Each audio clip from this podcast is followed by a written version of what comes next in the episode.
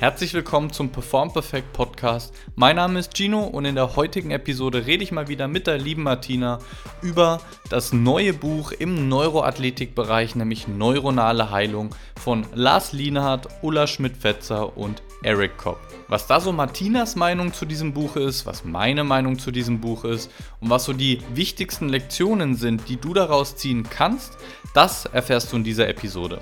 In diesem Sinne wünsche ich dir viel Spaß beim Zuhören.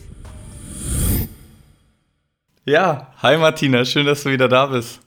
Hey Gino, danke für die Einladung. Na klar, wie immer sehr, sehr gerne. Und insbesondere die heutige Podcast-Episode ist ja super relevant für dich, weil es ja eben über das Thema Neuroathletiktraining geht. Genau, und um das neue Buch von Lars Lienhardt, Neuronale Heilung. Ja.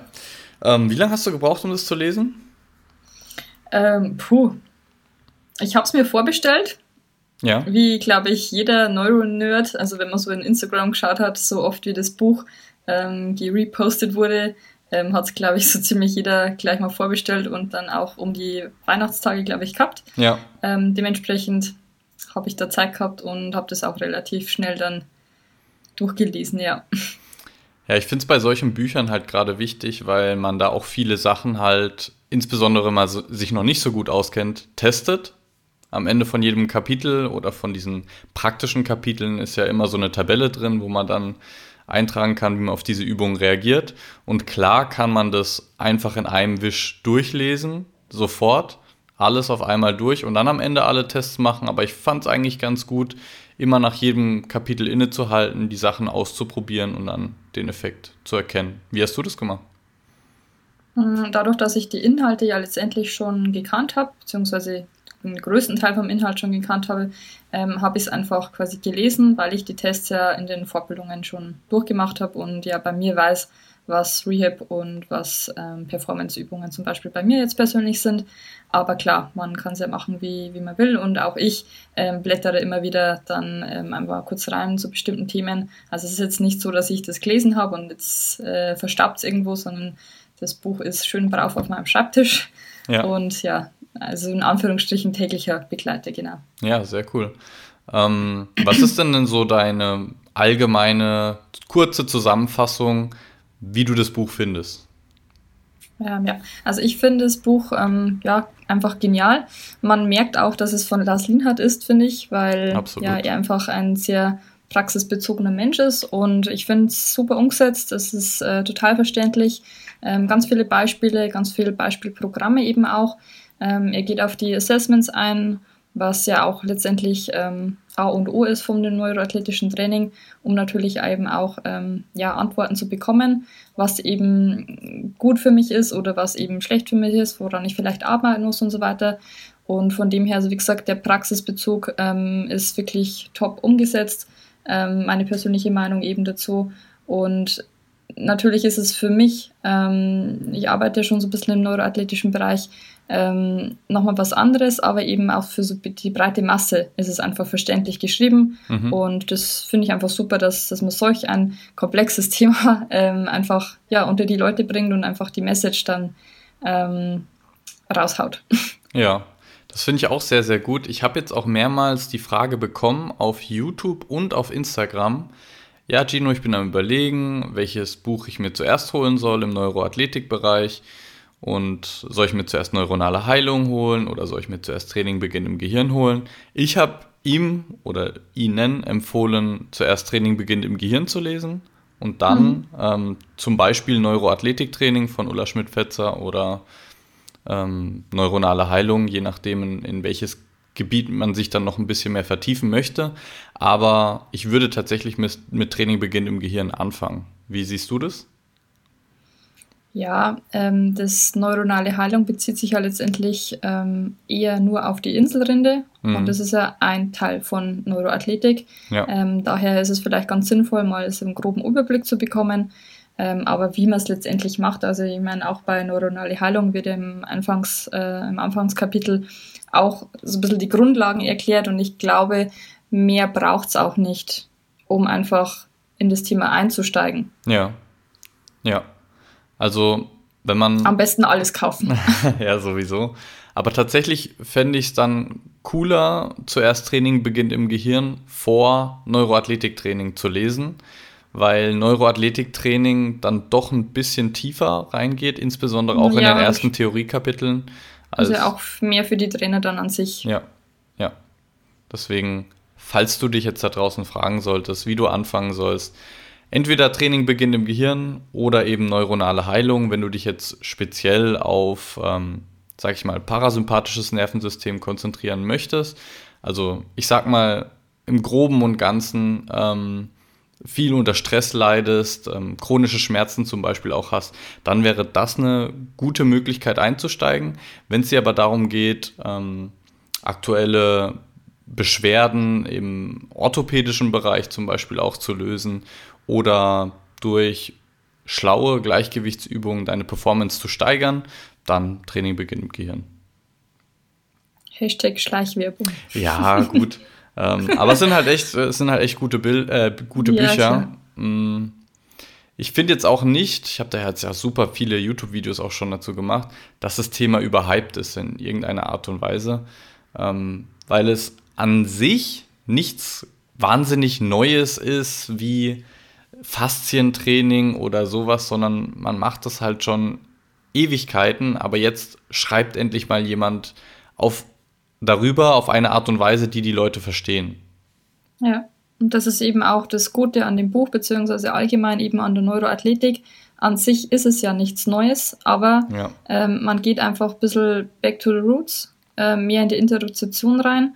Und ähm, was einfach für mich ausschlaggebend gemacht hat, ähm, wo ich einfach nochmal so das nächste Level erreicht habe, auch im Coaching, ist ja einfach, dass bis, bis dato habe ich ja wie alle anderen Trainer wahrscheinlich eher Output-basiert trainiert. Ja. Und mit der Neuroathletik kam eben dann das Input-basierte mit dazu. Und es macht ja einfach Sinn. Und ähm, von dem her hat es einfach das, das ganze, ähm, das ganze oder den Trainingsinhalt einfach nochmal auf eine höhere Leistungsebene gehoben, weil ich jetzt viel, viel effektiver arbeiten kann in Kombination eben Neuroathletik und eben ähm, normale Trainingsinhalte, sage ich jetzt mal in Anführungsstrichen. Ja. Ähm, Beispiel ähm, habe ich heute wieder gehabt, ähm, eine Patientin mit oder eine Klientin mit brutaler Kyphose, ähm, wo man letztendlich als normaler Coach, also in Anführungsstrichen wieder, genau, äh, sorry, ähm, könnte man jetzt schon monatelang einfach Mobility, Krafttraining und so weiter machen mit ihr. Ähm, was aber ich jetzt quasi mache, ist einfach die Reihenfolge, dass ich erstmal, wie gesagt, inputbasiert mit ihr arbeite, um überhaupt mal die Extensoren, also die Strecke von der Rückenmuskulatur zu aktivieren, damit dann das nachfolgende Training viel, viel effektiver ist und damit erzielt sie einfach viel, viel ähm, schnellere Erfolge dann auch. Also wir sind jetzt in der dritten Stunde und man sieht jetzt schon im Vorher-Nachher-Vergleich einfach ähm, die Verbesserung, mhm. was ähm, beim in Anführungsstrichen normalen Output-basierten Training einfach nicht der Fall wäre. Dann wäre der Effekt vielleicht ähm, ganz, ganz kurzfristig mal in der Stunde, aber man hat schon gesehen, von Woche X zu Y ähm, ist es schon ein bisschen, bisschen freier, sie ist äh, ein bisschen ähm, geöffneter von der Brustwirbelsäule her, von dem her ähm, ist das neuroathletische Training in Bezug eben auf den Input ähm, in meinen Augen ja der Schlüssel ähm, zu einem erfolgreichen Training. Mhm. Und wenn du dann sagst, inputbasiertes Training, was für Übungen hast du dann mit ihr gemacht? Hast du da zum Beispiel die Augen, Blickrichtung nach oben ähm, trainiert? Das aktiviert ja auch die Extensoren. Oder wie bist du da vorgegangen?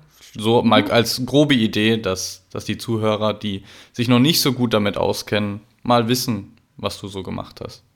Genau, also an sich habe ich einfach ähm, bestimmte Gehirnareale aktiviert bzw. eben durchblutet, die eben für die Extensoren zuständig sind. Das heißt dann in der Praxis, sieht total komisch aus, aber ich lasse sie quasi in eine Ausfallschrittposition gehen, damit sie noch eine zusätzliche Hüftstreckung mit dabei hat. Ähm, dann mache ich VRLCs, das heißt, ähm, dass der Blick quasi auf dem ähm, visuellen Ziel bleibt. Äh, ich gehe dann quasi in die Rotation in Kombination mit einer Brustwirbelsäulenöffnung, quasi zur rechten Seite und zur linken Seite, je nachdem. Ähm, und habe sie dann zusätzlich noch auf einen Stift beißen lassen. Ähm, genau, und äh, äh, vertikale Augenfolgebewegungen habe ich auch noch mit ihr gemacht. Mhm. genau, dann sind quasi die Extensoren on fire gewesen und dann kann ich quasi mit, äh, mit üblichen Übungen dann eben vorgehen, damit das Training einfach viel effektiver wird. Ja. ähm, Kaumuskulatur aktiviert. Ähm, da denkt sich der ein oder andere jetzt vielleicht auch, okay, was hat das mit den Extensoren zu tun? Kannst du das mal aufklären? Hm, das sind dann einfach bestimmte Gehirnnerven, die quasi ähm, in das Gehirnareal feuern. Das heißt, wenn ich quasi dann eben auf, also wenn ich jetzt zum Beispiel ähm, rechts die Extensoren ähm, schwach habe, dann beiße ich auf die rechte Seite, damit quasi ähm, die rechten Extensoren einfach aktiviert werden. Ja. Genau, und so geht man quasi verschiedene Hirnnerven durch. Ich glaube, das wird jetzt dann zu komplex, wenn man jetzt das richtig Hirnnerv für Hirnnerv durchgeht. Da können wir vielleicht mal eine, eine andere Podcast-Folge drüber machen. Ja. Ähm, aber ansonsten ist es so grob die Vorgehensweise. Mhm. Das ist auf jeden Fall eben eine zusätzliche Erweiterung von der bisherigen Herangehensweise an Training und Therapie, dass man da halt einfach die Sichtweise ein bisschen auch auf ein anderes Spektrum lenkt, dass man nicht nur guckt, okay, wie können wir jetzt äh, die Übung verbessern, sondern alle Informationen, die zum Gehirn geleitet werden, wie können wir diese verbessern? Das ist auch das, was wir immer mit Input meinen, für diejenigen, die sich vielleicht jetzt auch noch gar nicht damit auskennen. Ähm, wie können wir das verbessern, um durch die bessere Information, die zum Gehirn kommt, automatisch auch eine bessere Antwort zu generieren? Das ist so das, was man dadurch auch erreichen möchte. Also einfach gesagt, es ist so, dass das Gehirn klare Informationen möchte und wenn das Gehirn klare Informationen bekommt, antwortet es im Normalfall mit Leistungssteigerung. Bekommt das Gehirn jedoch ähm, schwammige Informationen oder ist, es, ist die Information vielleicht auch als Angsttrigger abgespeichert im Gehirn. Das muss man natürlich eben immer rausfinden, was es für die jeweilige Person ist. Ähm, kann man das einfach dahingehend optimieren. Ja, also Angsttrigger würde bedeuten, das Gehirn fühlt sich nicht wohl in der Situation, entweder weil sie die Situation, weil sie, weil es die Situation nicht kennt oder diese Situation auch gegebenenfalls aus vergangenen Erfahrungen als ähm, gefährlich einstuft. Und wenn man da eben eine ganz gezielte Exposition kontrolliert macht, zu, also was diese Situation angeht, kann man da eben einfach Sicherheit im Gehirn auslösen und dadurch eben bessere Informationen auch zum Gehirn schicken. Safety first. genau. Ähm, kommen wir mal ein bisschen genauer jetzt nochmal zurück zum Buch. Wir sind jetzt so ein bisschen ja. abgeschweift. Ähm, Typisch. ja, wie immer. Ich habe ja schon ein YouTube-Video dazu gemacht, aber nachdem du das Video gesehen hast, du hast ja gesagt, du hast ja schon angeguckt. Was wären da vielleicht noch so Punkte, die du ergänzen würdest oder vielleicht auch, wo du eine andere Meinung dazu hast? Mhm. Also ich habe mir noch ein, zwei ähm, Learnings rausgeschrieben, ja. die man vielleicht noch ansprechen kann, die Klar. vielleicht auch für die Community interessant sind. Und zwar ist es einmal die Tatsache, ähm, dass man tatsächlich seine ähm, Resilienz steigern kann. Das heißt, ähm, Resilienz bedeutet ja. Resilienz ähm, meinst du, oder? Äh, meine ich ja, sorry. Es ist schon spät.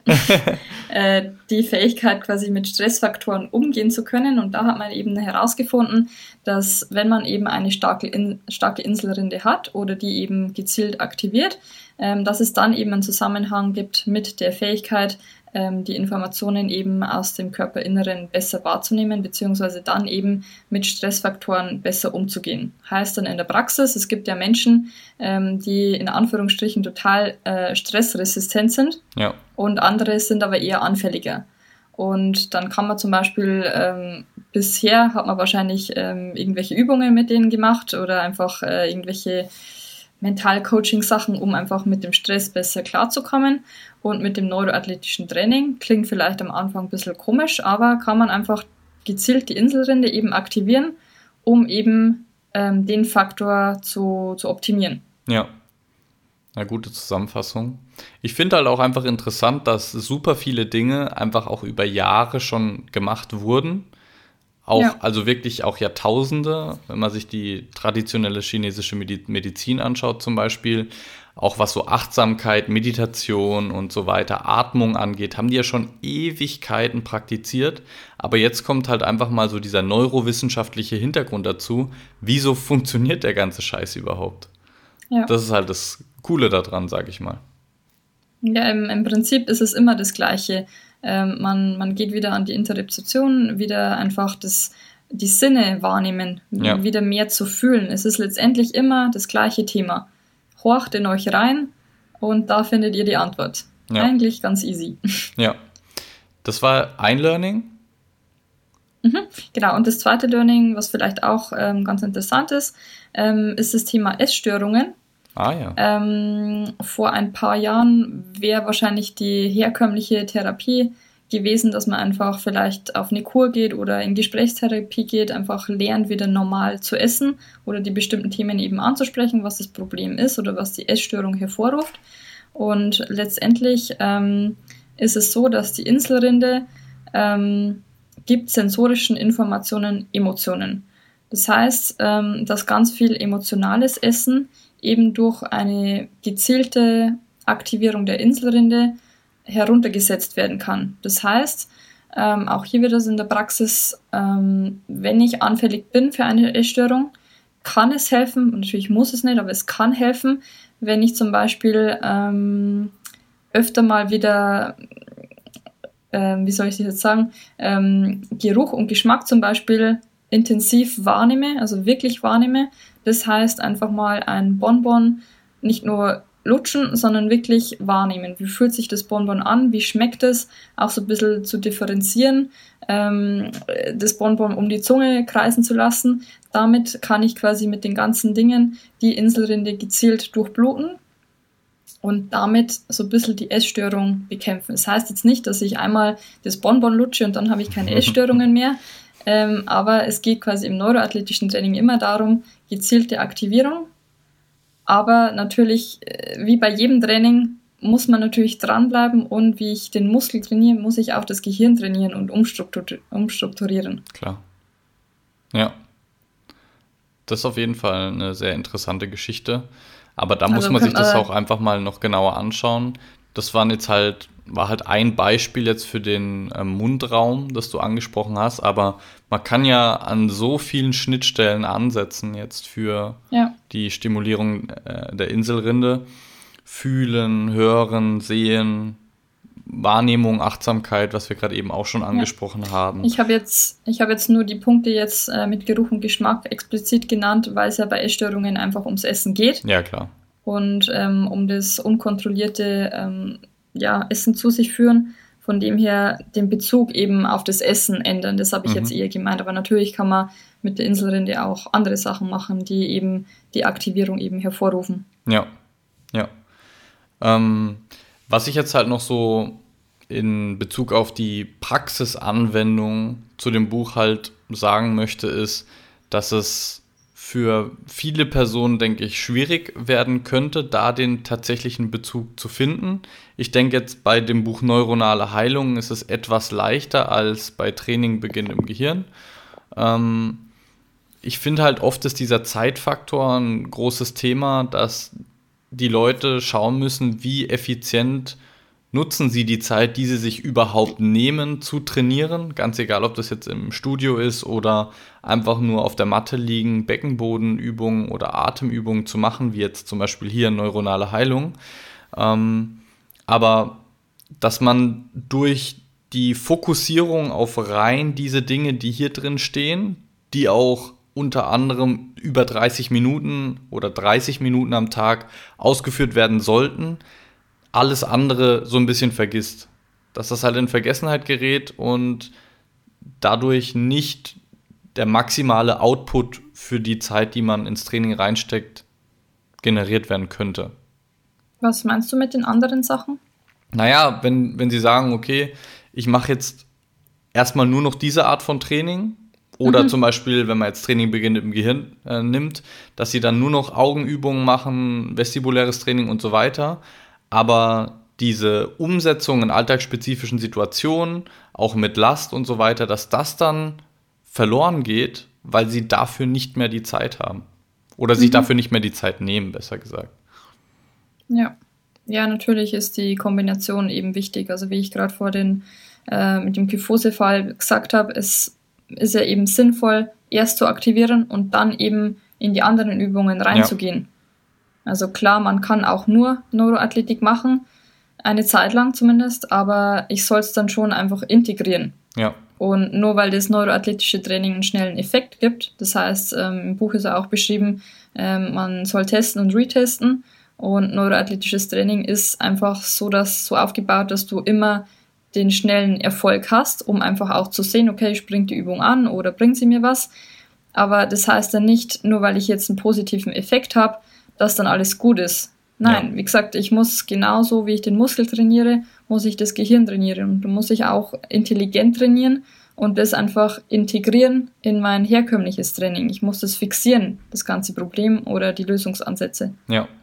Und da ist halt einfach das Problem, wenn man dann so viel Zeit nur in Anführungsstrichen damit ähm, verbringt, dass dann dieser Integrationsteil zu kurz kommen kann, denke ich. Hm. Ich sehe eher die Gefahr, dass, mh, hm, also zumindest ist es bei meinen Klienten, glaube ich, ab und zu so, ja. ähm, dass sie die Hausaufgaben nicht machen. Ich gebe ihnen natürlich dann eben auch einen Trainingsplan mit, mhm. auch im neuroathletischen Bereich, die sie ja zu Hause machen können. Ja. Da braucht man ja nicht unbedingt im, im Gym sein. Ähm, und da wird dann ab und zu mal ein bisschen geschlampert, aber das merke ich dann natürlich auch. Ähm, ja, also man muss schon als Coach ähm, tatsächlich die Wichtigkeit erklären ähm, und im neuroathletischen Training geht es ja wirklich darum, ähm, so oft wie es geht, das, die, die Gehirnareale zu aktivieren, damit sich das Gehirn natürlich auch umprogrammieren kann. Ja. Das, wie gesagt, es reicht nicht, wenn ich das einmal äh, alle, alle drei Tage mal mache, ja. eine Minute lang. Nee. Also da muss man schon fleißig sein, wenn man einen Erfolg will. Ja, klar. Und da wird es dann halt auch gegebenenfalls wieder schwierig bei den Leuten, ähm, die diese Integration suchen.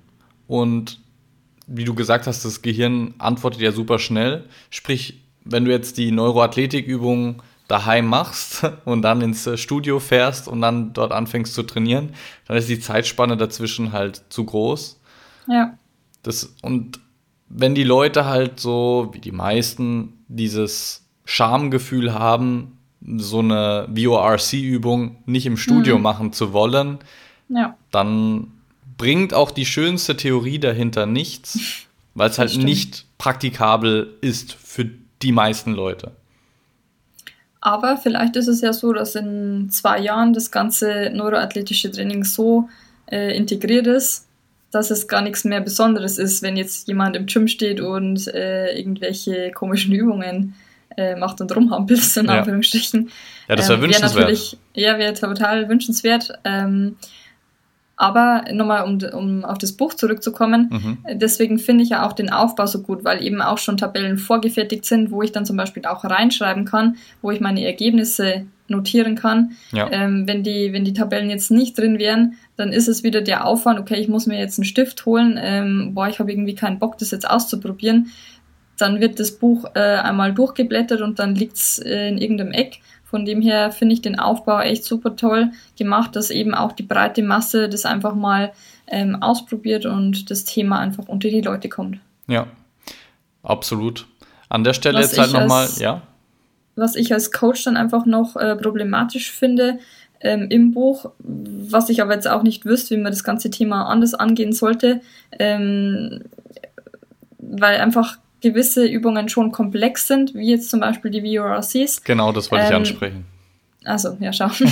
ähm, da ist es einfach wirklich die Gefahr, dass die Übungen zu unsauber gemacht werden ja. und die, der Punkt nicht getroffen wird und die Aktivierung im Gehirn dann einfach nicht wirklich vorhanden ist und Ergebnisse natürlich dann eben ausbleiben. Oder jetzt zum Beispiel andere Übung ähm, ist dann die, die Halswirbelsäulenmobilisation, die eben aufgeführt wird.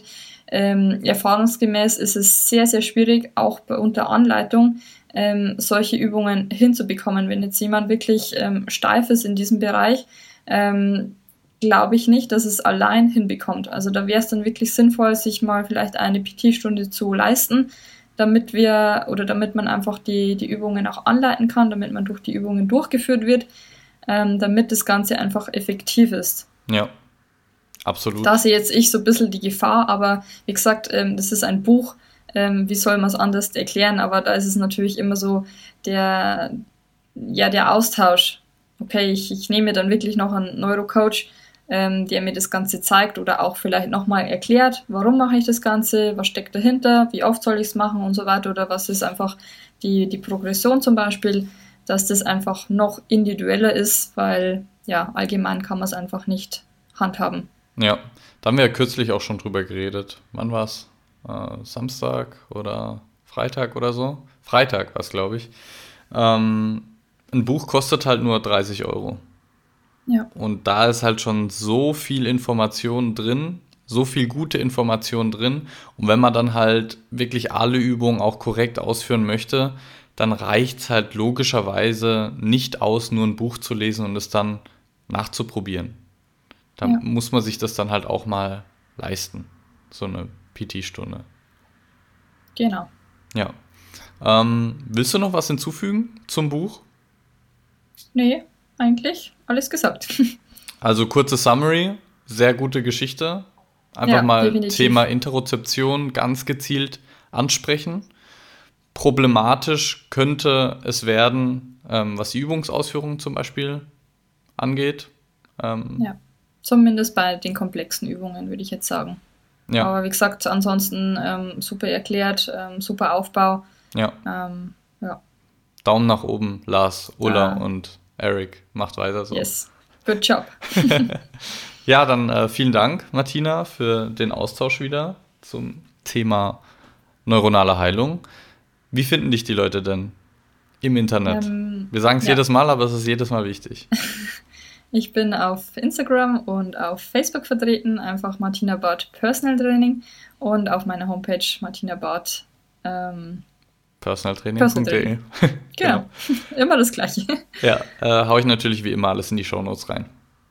Genau, super. Danke für die Einladung. Schönen Abend dir noch. Ciao. Na klar, sehr gerne. Ciao, ciao. Vielen Dank fürs Zuhören von dieser Episode des Perform Perfect Podcasts. Ich hoffe sehr, dass sie dir gefallen hat und du einiges Neues dazulernen konntest. Wenn es der Fall war, dann tu mir bitte den Gefallen und abonniere den Podcast. Lass eine 5-Sterne-Bewertung da.